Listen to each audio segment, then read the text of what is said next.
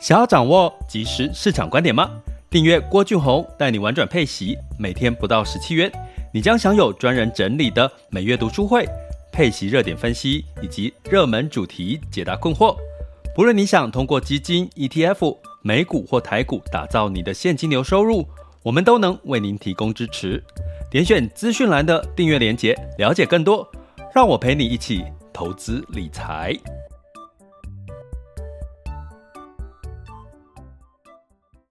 各位亲爱的学员以及听友们，大家中午好、下午好、晚上好。今天是二零二三年的三月二十九日，诶，三月二十九日是青年节哦。诶，大家还记得这个节日吗？没有放假的节日，但是呢，就是属于在座各位年轻朋友的日子哈。那我也是我的日子。因为我的心态也一样，还是很年轻。我还年轻，心情还不定。对，大家知道张清芳最近要开演唱会了哦，请容许我这个三八一下下哦。那呃，今天周三嘛，这个小周末嘛，大家心情开心一下下哦。那今天呢，定期定额有一个它的微笑曲线哦，所以大家想一下，微笑是怎样？你的嘴角上扬哦，那那跟定期定额有什么关系呢？其实我觉得很适合在这段时间讲哦，因为这个景气循环即将慢慢的要进入更加明确的一个市场的一个拐点哦，所以呃，如何善用哦这个景气循环的拐点，有没有办法透过定期定额去提高我们的投资胜率，或者是提高我们的投资报酬率？今天想跟各位聊一下这件事情哦。那所以，我们首先要来讲一下什么叫定期定额的微笑曲线。我相信应该很多人知道这件事情。哦，我们去想，微笑曲线就像就是嘴角上扬嘛，就一条线，你想要一条曲线左右比中间高，吼，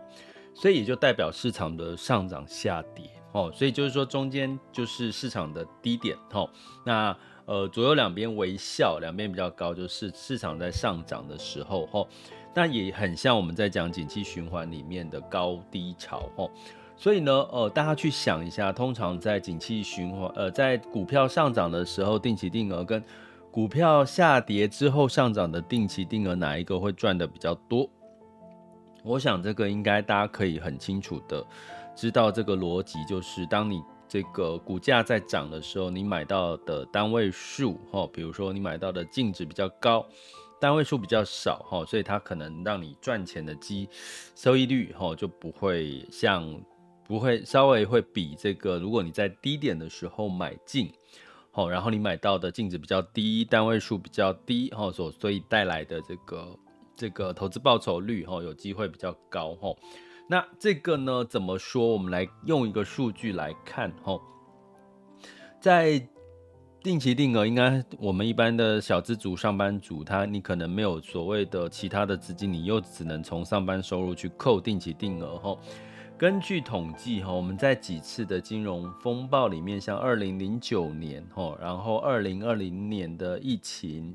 到目前二零二三年的一二月来看，哈，有一个数据呢，呃，我们从台股的基金的定期定额来看，哈，二零零九年呢，那个时候的金融风暴呢，诶，可能呢，呃，在后续，如果你在那段时间金融风暴持续扣款的情况下，后续呢，它持续的一个上涨的一个几率呢，其实呢，大概是涨了一百定期定额，我讲定期定额，呃，统计的资料，哈，同信投顾的统计资料，哈，那是涨了一百一十四点七个 percent，哦，从二零零九年的这个一月，哦，这个开始定期定额的话，哈，那。这个二零二零年，大家知道疫情三月份哈刚开始发生的时候，如果你持续这个定期定额的话，如果到呃现近期来看的话，大概就是有九十个 percent 的一个一个涨幅，定期定额的部分哈。所以呢，呃，基本上呢，你会看到的是哈，哎，好像很明显哦，其实很漂亮的涨幅，而且尤其是二零二零年。到二零二二年，其实大家也都知道，其实这个净值是在持续的，呃，二零二二年持续的这个修正嘛，台股是跌大概两成，呃，两位数嘛，吼。那二零二三年的二月，吼，如果说你这从二零二三年的二月到三月，吼，就是大概是台股基金大概是涨了一个 percent 到两个 percent，吼。所以呢，哦，从这边要讲的是，其实你从这个很明显的看到，其实定期定额的微笑曲线的简单的定义就是，你在低点的时候持续定期定额不扣持续扣款的话，其实你的这个投资报酬率往往会比你在股市上涨的时候的定期定额投资报酬率是来得高吼。那什么叫定期定额？定期定额就是你每个月固定一个时间扣款，就叫定期定额了。这个我们应该不用特别的去解释吼。那定期定额大家知道吗？我刚刚提到了两个点：二零零九年的一月，二零二零年的三月，吼，大概你那个时候在金融这个风暴的时候，持续的扣款，吼，跌了，持续扣扣扣扣，扣到哦近期的话，大概都有一百到九十个 percent 的涨幅。好，那所以问题来了，大家知道吗？以这个过去的历史的这个经验，定期定额通常在这个时候是最少的，哦，是最少的，哈，呃，这个比如说以过去比较在市场上面，哈，从二零零七年的资料，哈，这个股市从七千点，哈，在那个时候大家回顾一下，哈，可能没没有记忆没关系。二零零七年那个时候呢，基本上是台股比较好的表现，从七千点，然后慢慢的挑战万点，所以带动了大家对股市的一个信心。二零零七年哦，那时候大家在干嘛？其实我也忘了，我也忘了那个时候在干嘛。那个时候定期定额扣款的台台股基金扣款人数有三十二万人，三十二万人这个。定期定额，大家知道我刚刚讲的二零零九年跟二零二零年，吼，那个金融风暴跟这个新冠疫情这件事情发生的当下，你知道定期定额的人数变多少吗？如果说照正常来讲，投资胜率、投资报酬率变高，应该人数要变多，没有。在二零零九年跟二零二零年的时候，那个时候定期定额扣款人数只有二十万人上下。哦，注意喽！我刚刚讲，二零零七年在股市大好的时候是有三十二万人。诶，那为什么市场在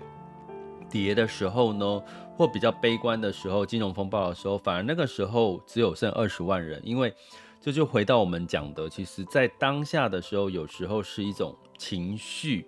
恐慌跟不够坚定，然后就停扣了。好，有太多这样的一个例子。吼，当市场在下跌的时候，我们就因为恐慌、恐惧而停扣。所以呢，以现在来讲，以现在来讲呢，目前的这个扣款人数，大家知道吗？现在到二月，今年的二零二三年的二月，投信投顾统计到二月，大概是二十二点四万人。在过去十一个月，去年比如说二零二二年初、二零二一年的时候，大概有三十万人。大家记得那个，因为这个记忆犹新嘛。我们在二零二一年的时候，台股、美股哦，强强过，因为供应链中断呢、因为这个这个大量印钞票、货币宽松吼，所以这个时候。二零二一年到二零二二年初，大概有三十万人。那二零二二年发生什么事？美国一直升息，一直升息，升息的节奏很很大，使这个美股、台股都修正了哈。所以呢，一路减减减减减到现在剩二十二万人在定期定额，三十万变二十二万人哈。所以从这边我们要告诉各位，其实啊，投资里面有一个很重要的事，其实不是技巧而已，而是。心态的正确的心态建立真的很重要，因为投资其实是一个长期的事情。大家知道，你不可能说，我常常跟朋友在聊，因为很多的朋友会去羡慕说，哎呀，有人这个近两年的这个台股投资赚了三倍、一倍、两倍，可是我都说不用太过去。执着在这个数相对数据的两倍三倍吼，因为当我们在年轻的时候，大部分人的本金是不够的，我们都是用上班收入吼，好，就算你今天是用十万块去赚两倍、三倍，你就从十万块变二十万、三十万嘛，对不对？好，那在更多的话，好，你就是就是用一百万的话，你也是变成两百万、三百万，哦，所以这是这样子的一个倍数的短期的抢时机的倍数的一个资金的成长，好，报酬可以让你提早退休吗？可以让你就什么时候都瘫着就不用做了？就变就躺在沙发上面，每天吃这个吃吃洋芋片看电影吗？没有办法嘛，所以其实也不用特别去羡慕那种短期就赚了一倍的这种机会。诶，我也遇过，我也遇过哦。但是呢，呃，我其实之前有一个朋友，我们早期在分享很好笑的例子。诶，他真的就是早期的时候统一发票对中了一百万。他超级开心的，可是你知道他没有拿到这一百万，因为 他不小心把这一百万的发票，真的真的会有这种事情哦！你不要以为是电影上面才会演，真的不小心把这个发票掉到马桶，然后冲掉了，掉到马桶就冲掉了，真的。虽然我不知道这个故事情节是怎么发生的，我我朋友，但是真的是有有朋友发生这种，啊，我就中中了统一发票一百万。然后就不小心掉，就不知不知道怎样就掉到马桶就冲。我想说，如果我拿到一百万的发票，我应该把它很珍藏放在压在哪里，对不对？哦，那是我的，可以当发财金，一开始压在床底下，或者是赶快放在皮夹里面好好保存。居然有人真的会把一百万弄丢、搞搞丢，我其实是很难想象我这位朋友。可是我这位朋友看起来就是很有才气，就是那个。就是那个哦，就是你知道有些人看起来就是有那个财运的那种感觉哦，所以他后来在股票上面也是表示这个操作不错哦。那话讲回来哈，就是说，当你发现呢，现在二十几万人代表什么？现在的市场仍然对于整个呃升息，包含这个银行带来的危机的问题，其实仍然是在。担心的这个不意外嘛？这个不意外，因为这个是当下现在发生的事情。可是呢，我们常常要提醒各位的是，其实投资是到你退休的时候都还在投资的事情。就像我现在也还是在投资的事情哈。所以基本上呢，不要太在意得失这个短期的这个投资报酬率，而是你要找怎么样去让你找到一个方法，然后长期。投资胜率是高的。所谓投资胜率，就是你这个赚钱的几率是比赔钱的几率来的少。好，然后呢，投资胜率的方法找到，再想办法去提高你的投资报酬率。哈，这也是我们在这个频道里面其实是试图想要去跟各位透过各种方式来分享的。哈，像我，像我今天有问了几个朋友。哈，我今天在录新。打算要录新的这个呃这个开场白的一个文案吼，那我就问了我朋友，随口问一下说，诶，你觉得我们的这个我们的频道吼，或者是我们的这个订阅专案有没有什么有什么亮点？那这些该死的家伙都跟我说，我要想一想，诶，一时之间还想不出来，诶，然后就或者是说。好像没有很具体的亮点，诶，可是我要讲的是，其实呢，这当然是我要去检讨的。其实就是说，呃，基本上呢，在投资领域实在太广泛了。定期定额是一个方式，单笔是一个方式，配息是一个方式，然后你要透过波段操作是一个方式。你是找价值投资，你是为这个。呃，这个所谓的波段操作投资，其实都都有哈，主题式的投资都有哈。但是你说你会这辈子就集中在一种投资方式吗？我觉得在未来的情况其实是不太不太靠谱了。就是说，你可能要多元的投资哈，可能会比较适合未来的一个呃波段的的一个不同的市场的变化。那定期定额其实是其中一个，而且。一定会碰到的一个选项，包含如果你是上班族，你可能必须要用你收入的百分之三十去做投资，哈，记住哦，如果你不知道你的投资比例，定期定额要做多少，通常会建议一个黄金比例，就是投资是占百分之三十，哈，然后呢，你的这个支出占百分之六十到百分之五十。剩下的干嘛？百分之十到二十去做风险的规划，好，比如说你的医疗保险，比如说你的这个，你可以去做储蓄险的保本的规划，或者是你的产险，去避开你万一开车的这个责任风险，哈。所以呢，大概你抓的是百分之三十去做这个定期定额。如果你可以更多，那当然是更好哈。所以，比如说你一个月三万块，你就是至少有九千块哈，三成是九千块去做定期定额，这是上班族你必只能做的事情。那如果你到了一个配息的一个现金流哈，稳定的现金流，每个月哈，不管你是从配息的 ETF 基金或者是股票股利哈，那你。在年轻的时候，你还没有退休，还没有用到这些配息的钱的时候，你可以干嘛？你可以把这些钱去做定期定额的一个加码，吼。那所以呢，定期定额是几乎是我们每一个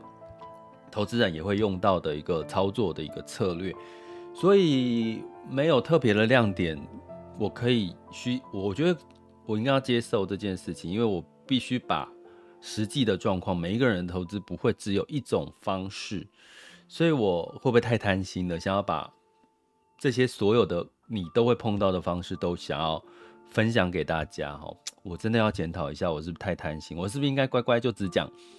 配息怎么配？可是它就是一个很简单的一个操作逻辑，你就把它当核心资产选标的。它也没有什么太多的你要去呃细分享那么细，可是人生当中难道真的只是把这个部分做好，其实就可以因应未来的市场变数吗？我觉得可能不见得啦哈。请各位如果可以的话，多多给我给我一些建议。你觉得你在频道上面，你可以你你有收获到什么样子的？你觉得是有亮点的收获哦？拜托拜托，麻烦你可以在留言告诉我，或者是等一下，好，可以在直播的时候呢，可以呃分享，好，就是举手分享一下，哈。好，那同样的，我也是要跟各位讲，其实呃最我最开心的是，在经过几年来，其实不管是从频道，不管是从订阅，哈，网校订阅，然后近最近呢，今年我又多了 Podcast 的订阅，哦，有从可以。订阅这个所谓的 Apple Podcast，然后有到 Google Podcast，还有 Spotify 都可以。那背后的平台呢，可以是用到 First Story 的平台，哦，它是我们放音频的一个平台。呃，那当然有更多的学习，甚至我今年有点开始在想挑战。实体的这个学习，哈，想把我的中高阶的课程变成是实体的课程，让大家坐在教室里面，好好的去 case study，去钻研、去讨论、去分享教育。我觉得这可能是在线上比较没有办法做到的事情，吼。诶，这个可能是我想要来尝试一下的事情，所以。很有趣哈，我觉得投资理财的学习其实是应该是多方面的去接触，然后找到自己的核心的学习方式，然后就是坚持的做下去。所以定期定额讲回来，微笑曲线就是要告诉各位，其实不停扣，尤其是在低点的时候，像我刚刚举例，二零零九年，如果你持续的定期一月开始持续定期定额台台股，大概。一两年就是有一百一十四个 percent 的一个涨幅，那二零二零年呢，大概是有九十点八 percent 的涨幅，哈，那所以这就是定期定额低点的好处。那重点来了，现在呢，二零二二年是不是相对低点？这个这个是个问号，值得我们去讨论，因为现在还在进行式当中，所以我们没有没有结论，我们可能要等到二零二四年才可以回头看，哈。但是呢，如果你同学会了从领先指标、落后指标这些数据去看拐点，二零二二年其实是我们相对，我们一定同意是这个美股跟台股表现和股市、股债表现都比较弱的一年。今年到今年的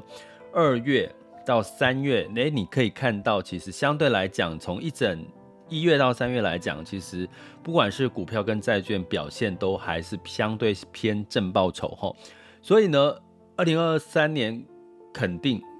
肯定会比二零二二年好。你会觉得说你的依我的依据在哪里？那当然就是很多的数据的支持，包含像所有的低基期都在三月份之后开始升息，接近尾声。比如说中国的，呃，这个解封，去年上海解封，哎，今年也也开始了哈，这些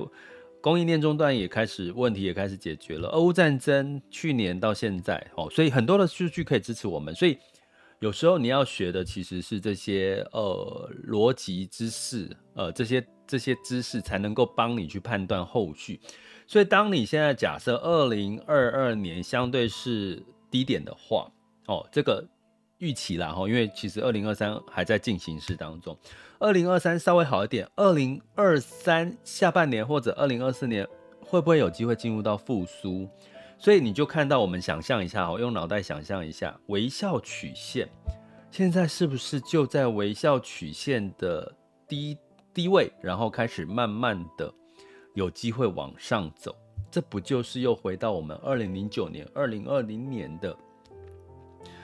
发生的这个时间点哦？虽然它不是金融风暴，虽然这这一两年不是金融风暴，可是是二零二二年是美国急升息带来的这个金融各方面各领域的流动性的风险，以及这个呃所谓的货币紧缩哦所带来的相关的景气衰退哦。可是这不就是？我们应该会比较不怕吧？我们应该金融风暴还没没有发生哦，现在没有金融风暴，也没有疫情哦，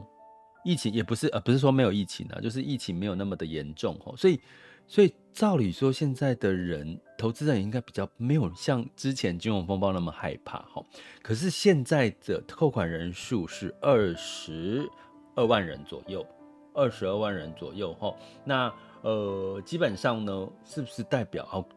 高潮的时候，定期定额人数是三十万人以上哦？所以以这个角度来看，其实你就知道了哈，在景气循环的这个衰退末期，或者是进入到景气循环的这个呃复苏的初期，其实为什么是投资胜率最高？甚至你选对你的操作方式的话，你可能你的投资报酬率也会相对变高吼。什么叫对的操作方式？比如说在近期的景气衰退，然后又有一点好像要复苏，然后升息，好像又有一些雷要爆出来，这些这些干扰因素，诶，半导体的库存去化的状况怎么样？然后有很多的公司在裁员，然后通货膨胀的问题还在，这种种问题。不确定因素下，不就是定期定额分批进场？定期定额另外一个名词叫分批进场，哈，就是不就是一个最好的时机点？好，我最后用一个示示范来跟各位讲，为什么它可以让你的投资报酬率有机会翻，就是放大呢？好，我举个例哦，大家试算一下，我一千块买十块钱的，呃，净值的这个进基金 ETF，大概我可以买一百个单位。好，然后我一千第二个月我一千块买净值跌到十块钱，跌到五块钱，所以我一千块第二个月可以买两百个单位。好，那第三个第三年呃第三个月呢，我基本上从五块钱的净值又跌到四块钱，总共买了两百五十个单位。好，所以呢，我接下来的净值从四块钱又回到六块钱，还没有回到十块钱，请问一下。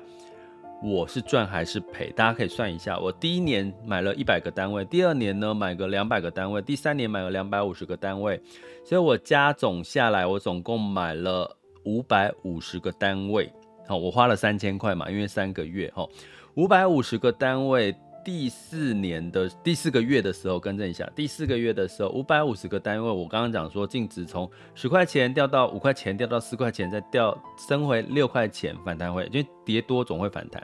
六块钱乘以五百五十个单位是三千三百元，所以我就赚了十个 percent。假设我从十块钱掉到五块钱，掉到四块钱，再回到十块钱，我是五百五十个单位乘以十块钱，我总共。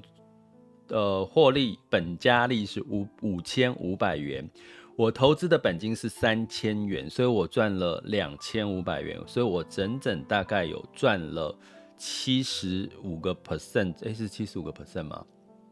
差不多啦，哈，我没有精，我没有仔细算，我刚刚是用我的脑袋，哦，我好开心哦，我感觉我确诊之后的脑雾有开始稍微好一点了，我的脑袋有开始稍微。清楚一点了，我居然可以在脑袋里面试算这些数据，哦，太开心了。所以呢，我要跟各位讲的就是说，其实定期定额刚刚已经用简单的范例数字试算给你看了，跌多持续定期定额扣款，但是一定要起来哦。我刚刚示范的例子是有起来哦，不要一直趴下去哦。你不要选一个标的，它是一直跌一直跌，它没有起来的迹象哦，你还是要选。所谓的微笑曲线，你要选的是它只是因为景气的循环，因为什么事情让它跌下来，可是它接下来还是会起来，这才叫微笑曲线哦。你不要去挑一个，它就是可能要下市的股票，或者是要下要下市的这个基金 ETF 哦。记得这件事情，永远要记得这件事情哦。它不是说你随便投资，闭着眼睛随便投资，你就是一直扣款，而是你还是要挑对，它是长期来讲还是要成长的一些标的，好吗？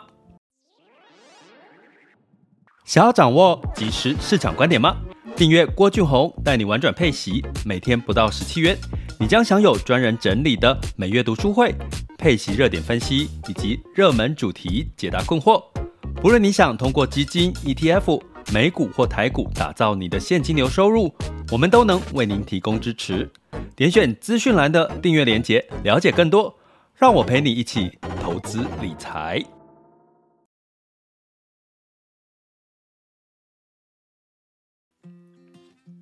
好的，接下来进入到二零二三年三月二十九日的全球市场盘势轻松聊。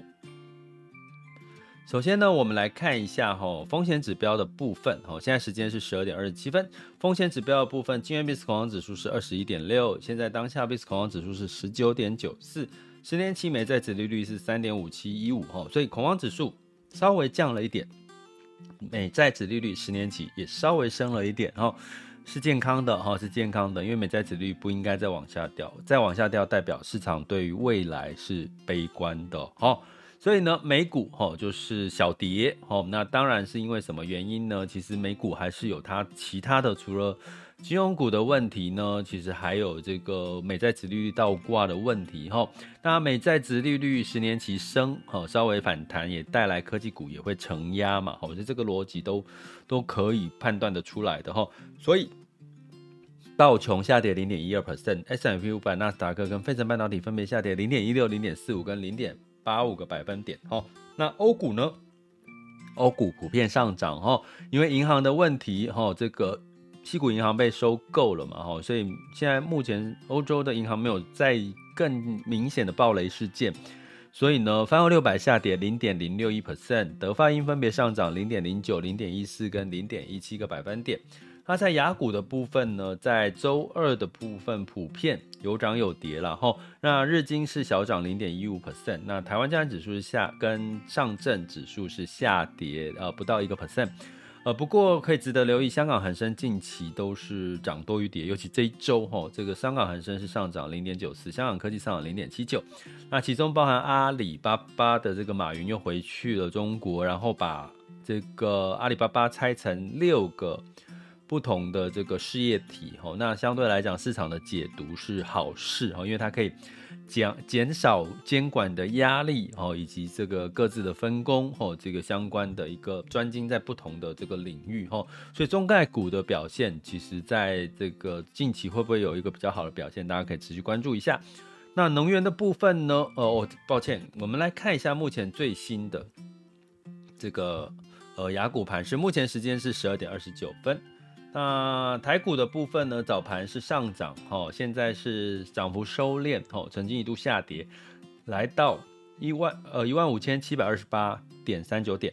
呃，上涨了二十六点，呃，上涨幅度是零点一七 percent，其中呢，应该有一个支撑就是电金双涨，哈，台积电呢上涨零点五七 percent，来到五百二十八块钱，那金融股呢普遍也是小涨，哈，所以今天都是。主要的大型权值股，哈，那当然有一个消息是，我们的相关的劳保、劳退这些资金又要进场了，然后又要进场，所以你从这个大型的这些权值股上涨，其实也不难看出，似乎也有这些迹象，哈。那柜买指数是先涨后跌，目前是小跌零点三三 percent。那再我们来看一下港股，哈。哦，你看，其实像今天目前为止，港股也仍然持续上涨，恒生指数上涨一点九一 percent，恒生科技上涨二点七二 percent。哦，其实跟呃马云阿里巴巴回马云回到呃，因为之前有一段时间说他在日本嘛，然后他现在回回来了，而且发表了对阿里巴巴的谈话。应该是对于这个中概股是有一些助力哈。那上证指数呢，目前是小跌零点零四 percent，来到三千两百四十三哈，三千两百四十三哈。不过目前的确中国的复苏讯号还是有有好有坏哦，所以其实大家还是要。这个呃稍微谨慎一下。那沪深三百是上涨零点二四 percent，日经二五是上涨零点六三 percent。南韩综合先涨后跌，目前是下跌零点一三 percent。新加坡海峡是上涨零点零七 percent。